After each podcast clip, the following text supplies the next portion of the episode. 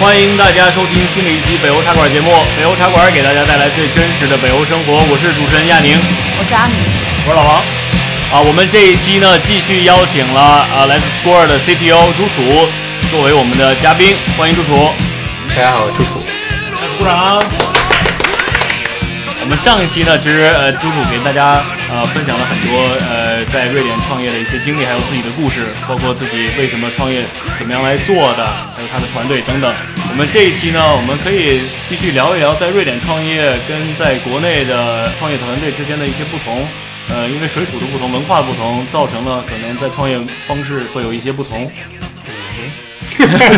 其实上一期都有提到了，上一期有提到了一些关于 P，就是关于来自同学或者身边人压力的问题。就从最开始，嗯开始创业的时候，会在这边感觉没有那么大的外压力外在的外在压力可以更好的去跟随自己的内心的想法去走。嗯嗯，是不是这个是最主要的一个区别呢？从你的感觉来看，我觉得其实现在可能也不一定是的，这个你要看五年之前，可能是一个社会的氛围是一个很大的区别。但是你现在国内感觉创业的热度也是，基本上就是很多人想做这个事情。你要想想十年之前，应该没有人在提这个事情，或者十五年前，创业是一个非常不存在的一个概念，也存到处存在的概念。你可能摆个摊儿也是创业，其实下海，实际上也是创业，叫下海，或者或者更早，就八十年代叫下海，但是后来可能就是有一个不同的名称这个事情。但是真正的现在我们所谓创业，大部分是指在科技行业这个创业的这这这个东西。呃，我觉得这两年现在国内的氛围也非常的好，因为这个东西有就真的是起来了。嗯起来的意思是什么？就是其实瑞典也是一样，你要在就是比较大的这些所谓的独角兽公司出现之前，瑞典的创业氛围可能也是不行的。但是呢，他有一批人才做过这个事情之后，就是你把公司从小做到大，做到更大，做到全世界都非常有名，在行业内最强的一个公司的时候，这整个人才体系的培养是一个有连续性的过程。也就是说，相当于有人做过这个事情，哪怕这这些这个人群可能只是那么几十个、几百个人，但扩散出去，就会成为一个非常好的创业的就是起始的地方。相当于是就是黄埔军校这种感觉。嗯，你你瑞典，比如说拿瑞典还是最早第一批创业人群，可能大部分是从 Skype 出来的。就嗯。这家公司可能就是引领了好多好多后来的，entrepreneur，对 entrepreneur 就是企企业家这个这个部分，然后再后来的 Trade Double 也是一个相相当于是创业的 Spray，还有几家就是比较早期的，呃，九零年代末零就两千年初那个时候，对那个年代出了一些特别小部分的一些公司，但那部那那个那那个团队成长起来之后，有一些人。他是真的走过一整个流程，从小到大的一个流程，所以这些人才对于后来整个创业氛围的培养是一个非常非常有很大的促进作用的。mentor 的作用，我觉得。对，而且是以一个氛围的促进以及知识的经验的分享的一整个作用。嗯，其实国内现在也是这样的，你从最早的那些门户网站，可能是第一批创业的人，嗯，然后呢，到到现在就是一批又一批，就比如说，基本上你看好多新出来的公司都原来在某个大公司做过什么，你现在包括 BAT 三家公司，其实事实上已经成为国内最大的创业的基地的来源，基本上都是你，嗯或者现在可能有小米。很多一部分猎豹移动，他们这些也出来很多很多就是新的公司，都是这人整整个的氛围跟跟环境跟人才的培养一个体系，基本上是一脉相承的。你需要某些先行者，嗯，就是闯出一个一个道路来，杀出一条血路。对，差不多。但是区别就是，当时你想想看，现在就拿新浪来说好了，微博跟新浪是两家公司，但现在实际上，微博的可能价值比新浪要大得多。新浪对，其实这个只是一个那个年代它出来的东西，它的它的它的数量值跟现在是差距特别特别大。对，因为阿里巴巴可能算是第一家中国世界闻名的知名的世界级的公司，就是在因为在在美国上市这个史上最大的 IPO 这个事情，就比如说这个东西你是它量到了，自然会对整个环境有一个很大的促进的作用，我觉得，而且。很多有想法的人，你发现，哎，这个这条路其实是可行的，那为什么我也我不试试看，走走看这个、这该怎么走呢？嗯嗯，有很大的激励作用。对，激励作用。另外一个，实际上就是你发现挣钱只是一个部分，你想实现你自己个人的一些理想，在在现在在国内跟国外这个东西是比较一致的，我觉得。嗯嗯，这是一个宏观的角度。我记得上一期朱主和我们说过，呃，不管硅谷也好，中国也好，瑞典也好，嗯在创业圈这些人有很多共性，嗯，包括工作方式、思维方式之类的。能不能跟我们多说一些这些人的共性？大概是什么样的性格，或者说这种什么样的人愿去来进入这个圈儿？有哪些特质会有助于创业成功？这个这个问题感觉是一个非常广的问题 General，，我觉得我可能我可能总结不出来就是一条一条共性，但可能嗯有一些观察。其实我觉得创业本身最主要的其实就是解决问题嘛。你可能就是想解决这个问题，不管是有是大或者小，但是你大部分时候解决是一个很具体的需求，解决一个很具体的问题。就比如说拿我们来讲，我们就想解觉得这个人才的这个市场上现在的评价的标准是一个非常不合理的标准，是一个不公平的标准，是一个非常低效的标准，所以我们就想解决这个这个方面的问题，或者说你拿一个很很很明显的公司，现就这两年比较火的像 Uber 或者国内的滴滴快滴这样的公司。他们想解决问题很简单，就是你让随时随刻你想打车的时候，你能叫到车，并且这个车是比较靠谱的，并且这个车是不太贵的。再就是这个东西，而且你把这个东西能够利用的起来，就是最大的利用起来所有现在已经有的车辆，不是建一个新的东西出来。那你你这种东西解决一个非常确切的一个需求，每个人出行可能都有这个这个需要，而打车困难这个东西在所有世界上大都市都是一个非常迫切的问题。那他们解决问题方法就是我们怎么把这些空闲的东西利用起来，嗯，那嗯能而且我我们不用就是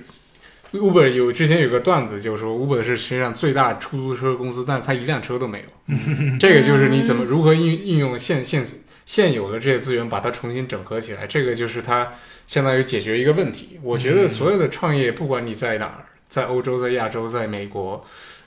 最最核心的问题还得解决，你解决一个问题。这个首先有对问题的敏感性，找到这个东西，对然后你的动力和想法去。对你用什么方法来解决这个问题，然后你这个市场是不是接受你解决问题的方法？嗯然后呢，你可能肯定是不是可能是肯定是需要调整你解决问题的方法，不断试错，最后找到一个比较最优的方法，就是看根据这个地方的特点以及你你团队的特点，所有东西综合起来。很多很多东西结合起来的一个结果，并不是一个东西你做好了，你这个公司可能就变得特别成功，嗯或者特别大。所以你的公司是找到了这个雇主和潜在的求职者之间桥梁这个问题。我觉得从现在目前来看，我总体来讲，就概念上的验证还算是比较成功的，但是在具体的实施方面，还有很多可以调整的地方，就是怎么让这个东西它它最有效的可以可以实现，可以解决这个问题。嗯，所以获得技能的这些方法，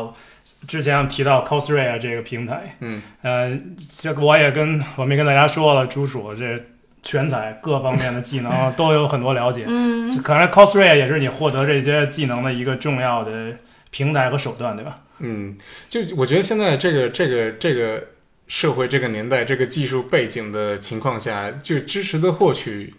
比以前这种单一的知识获取渠道，这是一个最大的变化。你知识获取可以从听一个讲座、听在线的一个课程，或者说你你你看一本书，所有的这些可能都成为可非常有效的你获取知识的渠道。你刚才说的 Coursera 是其中的一个部分。就我我本人现在是用非常多这种各种各样的在线平台，当然是根据我自己对什么东西感兴趣来来获取这些知识。你最近的兴趣点之一就是天文。对，最近上了一些就关于宇宙跟天文这些东西，感觉收获非常非常的深刻吧，算是就对，嗯就是对人生都有一个相对有一个不一样的理解，可能。然后我觉得在创业的人群里面，可能不安分也是一个非常大的特点。嗯我有一些朋友，他在一个很大的公司，非常好的职位，然后但是他他们都会说，创业之前有一段时间会会觉得自己一眼看到老，他知道他六十岁的时候还在做什么，就一步一步的往上升，然后他会觉得手心出汗，嗯然后就突然最后觉得不可以这样，然后得跳出来，得做一个自己的东西。手心出汗得看医生啊，我讨开玩笑，开。玩笑。就是我非常赞同阿米的观点。我刚刚想到了，在朱楚在讲，就是包括老王在讲，就是站在不同的角度，一个是站在比如说公司层面，一个是站在这个国情层面。作为 CTO 的你，然后你手底下有这么多的这个呃 technical 呃员工，你有没有从另外一个角度，比如说十年前你如果有两个人让你创业，和你在十年之后有两个人两个技术人员创业，它的成本现在来看是非常非常低的，嗯对不对？因为现在呃，你比如我们有那个呃亚马逊服务，嗯。然后国内有这个叫什么？阿里云、阿里云，盛大云、对盛大云。犀牛，对等等。呃青云，哇，现在就非常多。还有那个微软做的这个 Azure，在国内现在发展也不错，对。就是各种各样的都想云平台，都都想来来，就是分一分一个蛋糕吧，可能是。没错。嗯。就我感觉就是再加上现在的呃呃开源软件这么多，然后你再相当于你把开源软件看成一个 component，然后你在做你自己的那个 platform 的时候，你做做你自己的平台的时候，嗯你可以把开源软件软件用进来，然后像像拼那个 Lego 一样，嗯，然后一点一点把它把你的 platform 就拼起来了，嗯。然后就觉得现在你只有两个人，然后你去开发一个 MVP 的一个 product 的话，嗯，会非常非常快，非常便捷。对你不需要做太多的这个 infrastructure 的维护。嗯，但跟十年前比较的话，就有很大的差别。你有没有这样同感？当然是这样的同感。我呃，就不用说十年前、五年前跟现在差别就非常大，一年前跟现在差别就非常大。嗯，它这个有一个阶段性的发展。你比如说，跟十年前比起来，云这种东西是基本上是不存在的，或者只在概念里面存在。嗯，没有人知道云到底是什么。嗯，然后你再举另外一个例子，五年之前可能根本没有人知道大数据是什么。而现在大数据已经到了基本上你可以 service 化的一个地步了，就是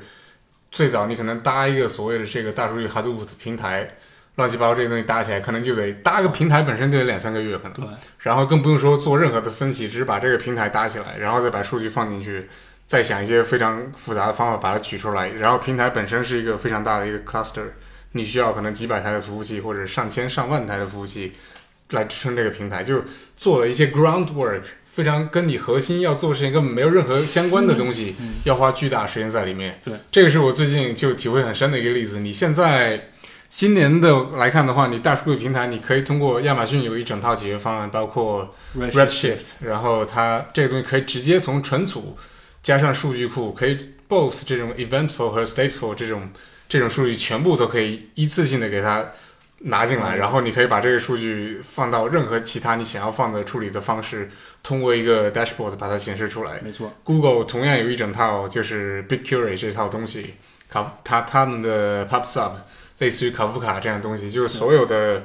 这些东西已经是变成 service 化，都不用说它的技术本身已经已经在那儿，它现在有人把这个技术。你这个摁个钮就可以用的，不需要自己去搭这个东西了。然后就再回到你之前说说的更早，就是亚马逊的这个云平台，就相当于你十年前你做一个网站，你需要买自己的服务器，需要弄 IP，需要弄光纤，需要弄所有这些机房的维护，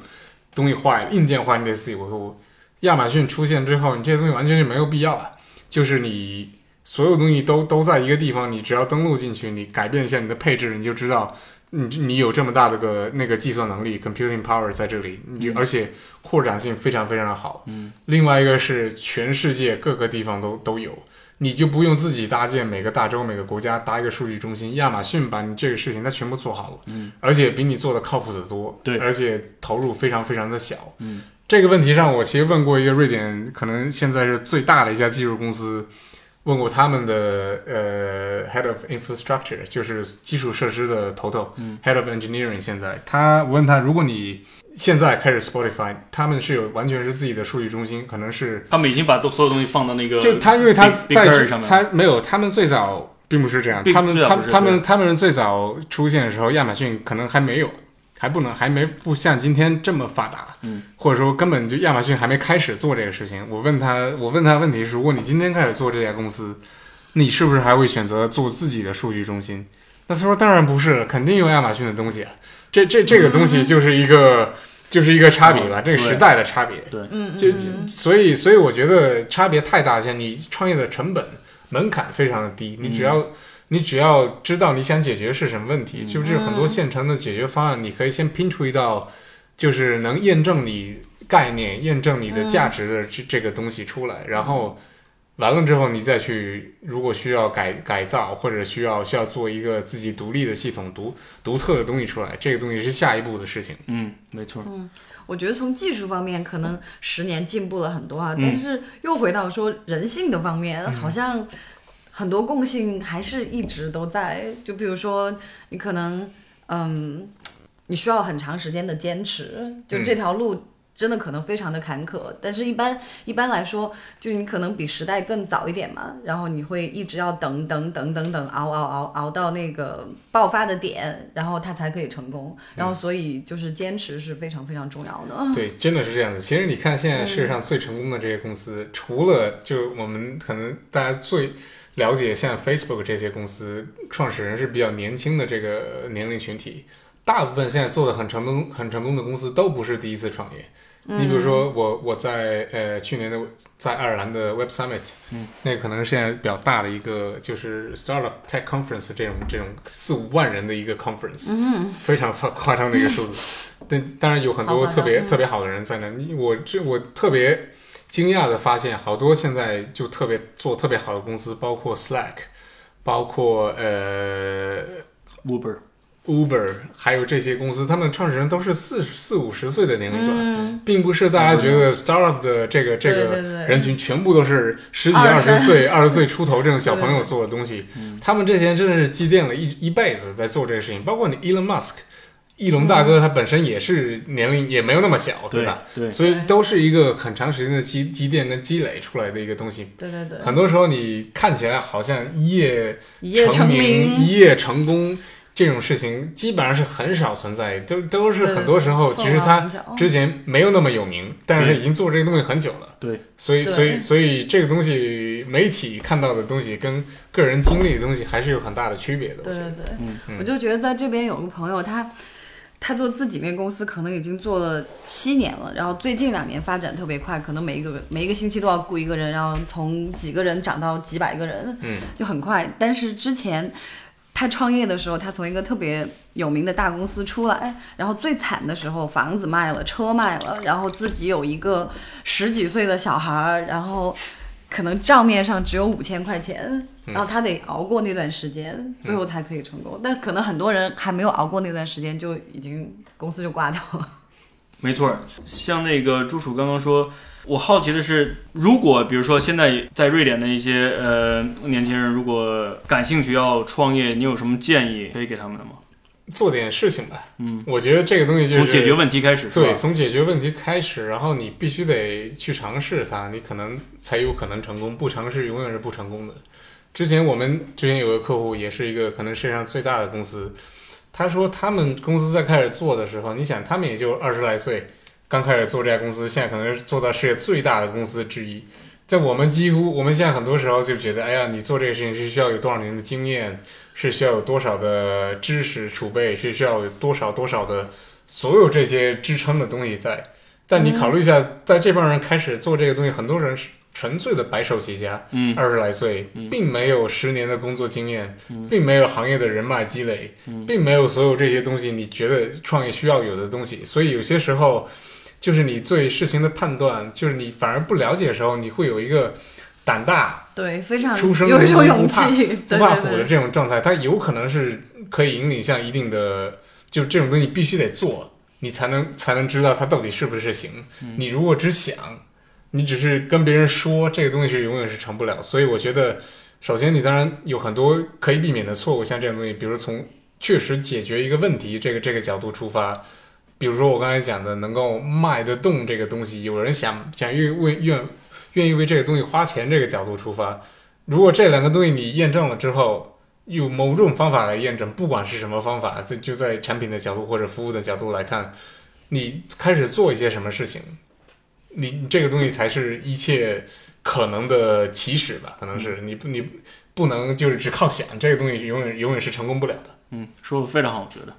嗯。有可能有的听众他会想，哎，朱叔你在瑞典啊，那、跟几个外国人一块儿创业，那呃语言关是不是需要克服啊？等等，就是你他可能有可能会好奇你这个在工作当中用的是瑞典语还是英文？你给大家介绍一下。呃，我们公司就是基本上是大部分人说英文，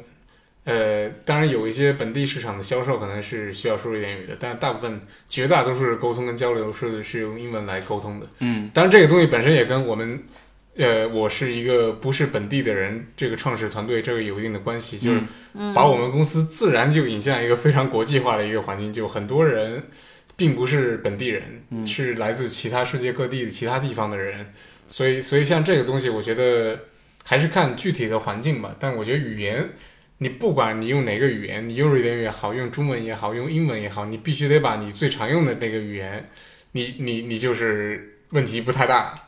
你就能能够完全沟通无障碍，这这个是必须的吧？可能是，嗯。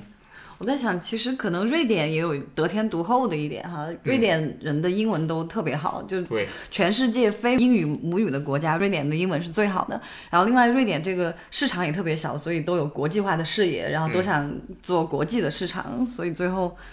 我觉得创业公司大多数都会用英文来作为主要的交流语言啊。就看就新，尤其是新的或者年纪年纪群体比较轻的这种，基本上多少都会有一些国际化的背景在里面。尤其现在，因为本地市场比较小，就业市场就很小，人才招聘方面很难，就是本地的这个市场能够满足所有的瑞典瑞典大公司招聘的需求。嗯基本上你你看瑞典，像斯德哥尔摩现在两三家最大的技术公司，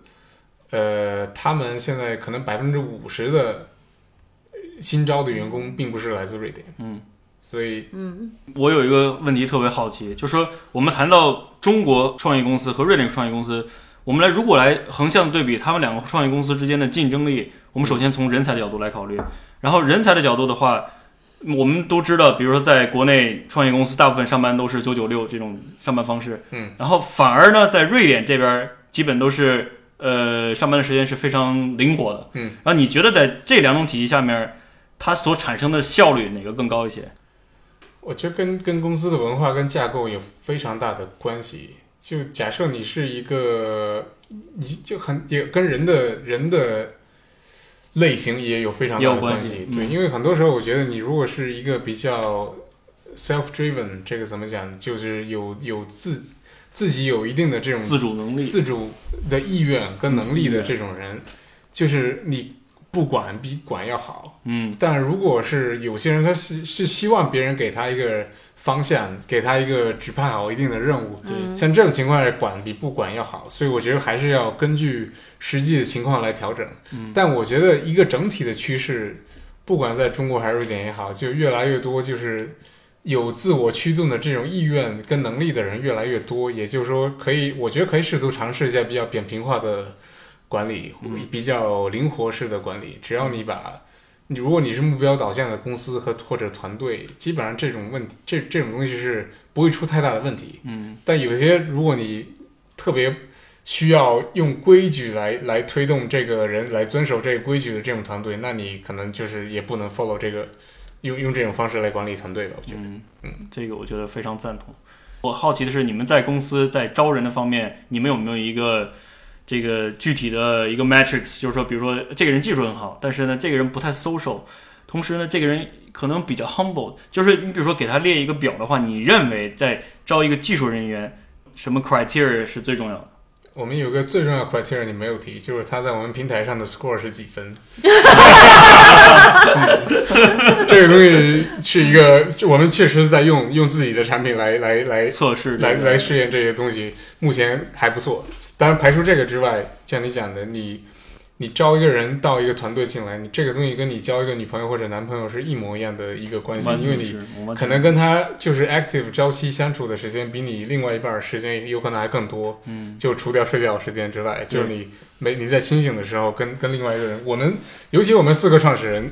在在我们这家公司，呃，我们刚开始两三年，可能比跟我们的另外一半在一起时间要多了多去了。就是就是可能一天二十二个小时或者十四个小时在一块儿的时间，嗯，就每个人的就另外一半儿就是可能并没有那么多有效高效时间在一起，在招聘的团队就是完全同样的情况，你你除了他本身能能够胜胜任技能上能够胜任这个活之外，就他的 personality 就个人的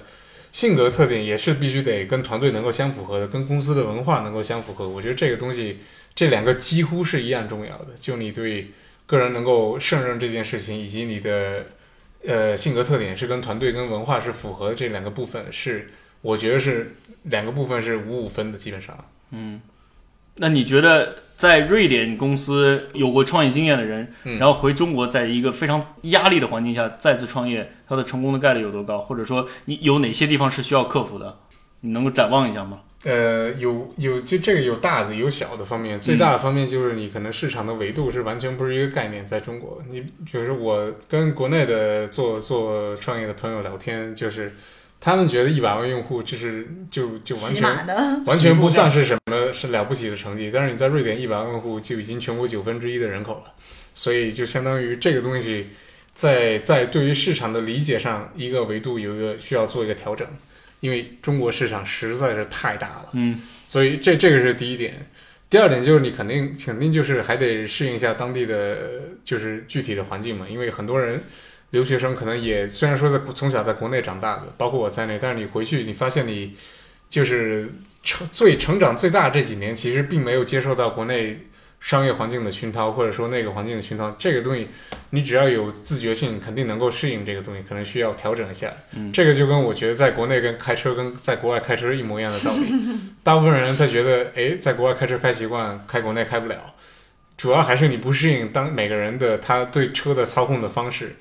同样的，从国内开车开习惯到这儿人也开不习惯，因为觉得每个人的就遵守的规则是这个这个体系是不一样的。但你如果了解它这规则是怎么运作的，嗯，你肯定能够在里面是可以可以做得很好，嗯。然后还有一个东西就是，我觉得这个区别是非常大的，就是关于就是这个相当于比较比较实际的东西的。在在国外，可能就你面临的竞争不会像国内那么直接。就比如说好多东西，你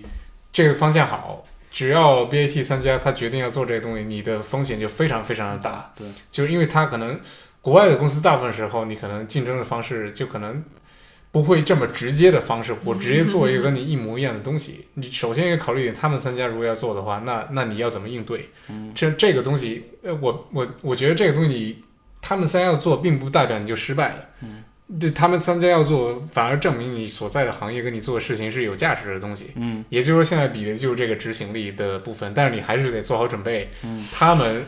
的资源、他们的网络、他们的这个整个的东西是不一样的一个维度，但是在瑞典这种情况发生的概念概率就非常非常小。对，事实上很多很成功的公司，我知道，就很多时候他们就。呃，不直接把自己暴露在前期前前期的部分，不直接把自己暴露在硅谷或者国内是这么这么恶劣的环境之下，对对对，就就不就就所谓的 keep under the radar for some time，就是你可以把这个东西让它不要那低调的存存在一段时间，对。然后你存在一段时间之后，你发现哎你的概念验证了，嗯市场对这个兴兴趣非常大，这个时候你可以找一个国际的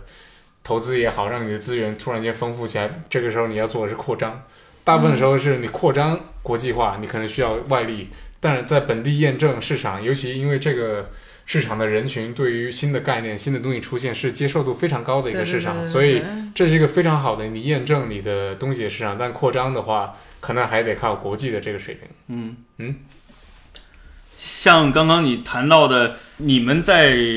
就是在前期起来的时候，你呃见到你的创始人是在这个学校的这个、呃、孵化器里面对，然后我觉得咱们听众里面肯定有很多就是。呃，摩拳擦掌，然后想着做一下一个 millionaire 或者下一个 startup 的人，然后你有没有什么建议？比如说，怎么样去寻找自己的 co-founder，是吧？怎么样去寻找自己呃最有价值的这个合伙人？然后到底是金珠元所说的两个好呢，还是三个好？这个数量有什么样的呃限制或者要求？你觉得怎么样才是最好的？或者你自己有一套什么样的想法？嗯，这个这个问题很难，我觉得。但是呢，你可以先从数量角度来看，嗯我觉得一个不太好，除非你自己对自己非常非常的有把握。嗯那这种或者而且你的资源特别丰富，你很多事情你可以可以交给别人来干的这个事情，你可以找找找到人来干。嗯这个情况下，一个那当然是从个人的角度，这是最优的状态，因为你的嗯控制权跟持股的部分是完全自己一个人在掌控的。嗯，如果不是这种情况，还是有合伙人比较好。嗯我觉得两三个，这取决于你不同的情况吧。就我觉得都是一个比较合理的一个数字。事实上，我觉得我们四个人，就你从纯结果论的角度来看，这稍微有点多。嗯四个基本上是上限，你再多这个东西就没法弄了。我觉得，嗯但是两三个可能是一个比较合理的一个一个状态吧。然后再说一下怎么找这个人的这个东西。我觉得就不要找跟你一样的人。嗯，很多时候对你，因为你你如果找跟自己一模一样的人，这个东西你很容易，每个人都有自己的盲点、自己的盲区。你可能有一个互补类型的人，就这这是一个很，就一个比较大的优势吧。然后这个东西不仅仅是从我什么技能上，如果说你是一个商业导向，我是一个技术导向，那这样这样的一个配合，这个是技能上的配合，还有一个是性格上的配合。某些人他可能比较。呃，风险性比较大一些，愿意愿意承承担风险来做一些比较危险性比较大的东西。另外一个保守的人，你可能这样平衡，也是一个比较好的一一个方法。然后最后一个，我觉我觉得最后一点是如何去找这个事情，因为很多时候你可以列出一大堆的这个 criteria，你你想要什么样的条件跟要求，但是你怎么找这个事情，我觉得是其实是最难的。嗯，就最后变成一个缘分的，因缘为分，你并不像说有一个成道尽的完美。对，招聘市场，你可以，我可以找一个 Ruby 程序开发员，看呃程序开发的人，我这个就是我要的要求，你可以符合这个，我就我就我就我就招你。那创始人这个东西是非常随机的一个部分，你你很难用招发一个招聘平台，我招一个创始人，他需要 X Y Z 这些所有的技能点，这个东西很难很难做这个事情。嗯。现在有人想尝试做一些这样的网络，但我反正目前至少没有看到特别成功的一个例子，所以如何去找这个东西，我觉得还是得从你身边的人开始找起，就是你你得首先得有一信信任，没有信任的话，其他一切都是空的。嗯，你你得完全完全信任这个人，他你你就就就你你们两个人必须得或者几个人必须得就是对事物的认知处在同一个水平，然后互相之间能够相信对方，对。然后你如果是学在校学生群体，其实就是你周围的同学，对，就是一个最好的一个资源。你肯定有一些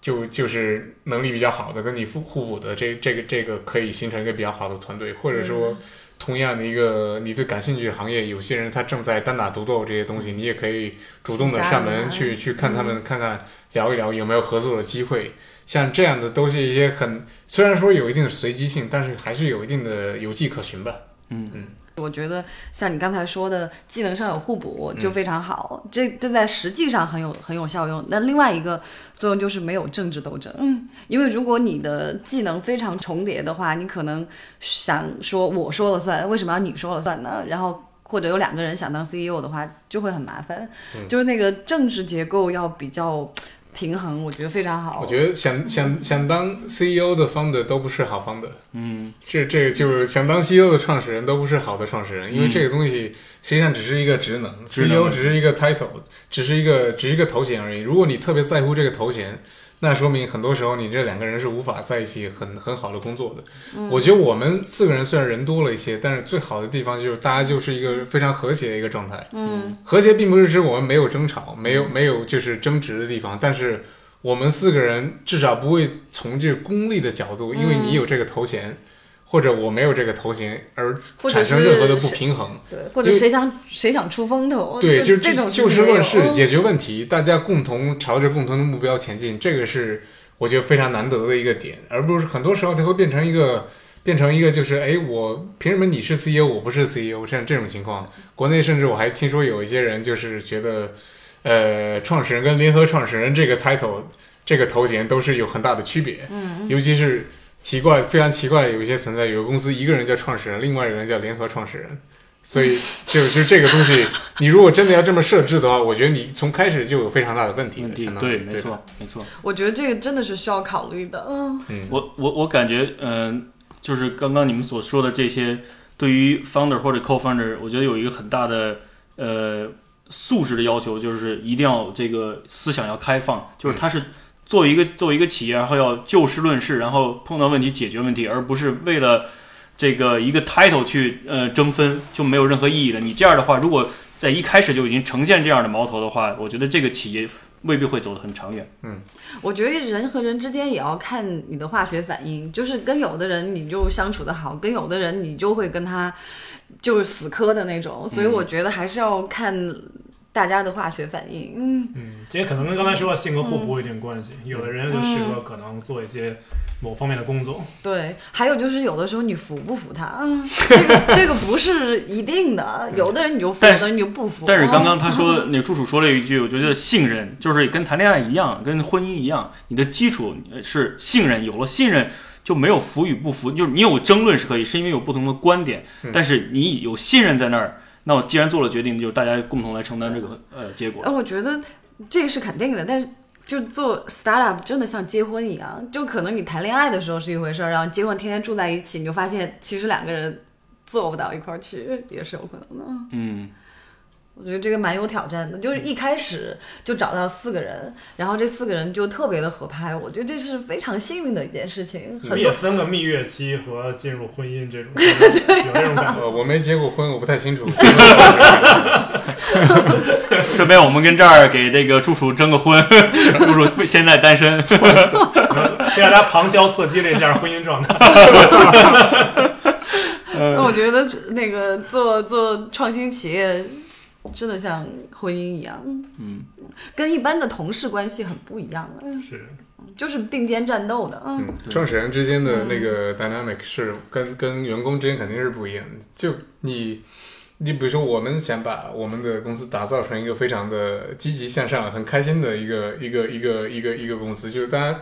你每天进来，我觉得你的你工作的氛围应该是开心的，你的整个的感觉是非常好的。对。这这是我想想要实现的目标，所以我觉得我最近听到一种新的概念，我觉得特别有意思。其实你内部员工的感这个东西感受叫做所谓的，现在我们有用户体验设计，但我觉得应该又要有雇员员雇员体验设计，就是 employee experience design 这种这种职位，而不是把它叫做 HR。这个东西应该是把它叫做员工体验设计，这个才是 HR 的最高的一个一个境界，我觉得。所以。这这个是我觉得我比较想实现的，在团队之内营造的一个氛围，就是你应该用每每天每个人用什么样的状态来到，你应该就是充满充满希望的到到办公室来，而不是就是我操，今天又要上班了，就感觉特别特别悲催的一个事情。所以这种感觉是我们就是尽力想实现的一个一一一个目标吧。所以我觉得人就是人员工之间的这这个 dynamic 是一种，但是跟创始人之间。你得直面这个问题，对吧？你你有什么问题，你不能藏着掖着，报喜不报忧这个东西。就是我们关起门来，好多东西是可以，是可以就是争个天翻地覆，但是最后我们得得得有一个就是能够引领大家的一个目标跟一一个共同的，就是方向给大家指出来。这个东西就是我觉得就是就是最好的引导大家前进的方向吧。嗯我觉得今天节目差不多就到这儿了，嗯非常非常感谢朱叔今天抽时间，然后来到咱们演播室，然后给我们分享了这么多有用有价值的那个 insight 呃 experience。也希望朱鼠将来经常到我们播客来做客，对，是的，跟我们聊聊登对对山，对。聊聊护肤，聊聊天聊聊文，天文，聊聊天文，聊聊基因，人生哲学。对。那好，那我们再次感谢朱主的到来，谢谢谢感谢，然后呃，节目最后我们就再一次给大家呃强调一下，如果大家对这个公司感兴趣的，可以上那个登录三 w 点呃 score 呃点 com，然后访问，然后测试一下，然后说不定他们也在招人，呃、有兴趣的可以投投简历。呃，欢迎大家呃上这个微博和知乎搜索北欧茶馆儿，呃给我们留言反馈，呃我们非常期待你的意见和建议。同时呢，在墙外的朋友可以访问三 w 点北欧茶馆点 com 给我们留言，在墙内的朋友可以通过呃 iPhone 用户可以通过播客软件，安卓用户可以通过呃喜马拉雅 FM app，然后收听我们的节目。呃，节目最后祝大家周末愉快。这节目之前我突然有一个问题，比如我们很多插稿很多，你们要用你的平台来说呃，这个你用户体验就会是这样的，你可能需要选择两个技能。嗯，你想要什么样的技能？然后呢，我们的系统会自动生成一套测试的一个一个一个体系或者测试一个方式，嗯，然后你可能就可以看看这个东西你是不是满意。如果如果满意的话，你就可以直接把这个上线，所以我需要做的其实很简单，还有付钱，当然。啊，对，我们一定要打折，就需要操作的选择技能，嗯然后等到收到得分，嗯，信任这个得分就够了。然后我们现在也提供一些给就是尤其是比较大的客户，他很多时候是需要他自己想要测试自己一套东西，所以我们提供个平台，让他把自己的内容添加到平台上来，这个东西也是一个比较灵活的一个部分。嗯，谢谢，OK，好，那就跟大家说再见了，好，拜拜。再见，下次再见。